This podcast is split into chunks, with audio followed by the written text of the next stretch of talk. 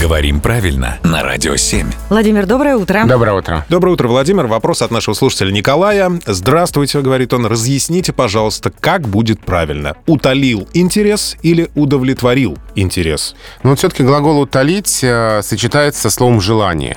И словарное значение удовлетворить какое-либо собственное желание, потребность в чем-то, утолить желание пойти в театр, например. А, такие э, есть конструкции в словарях, а с интересом это скорее удовлетворить. Удовлетворил жажду.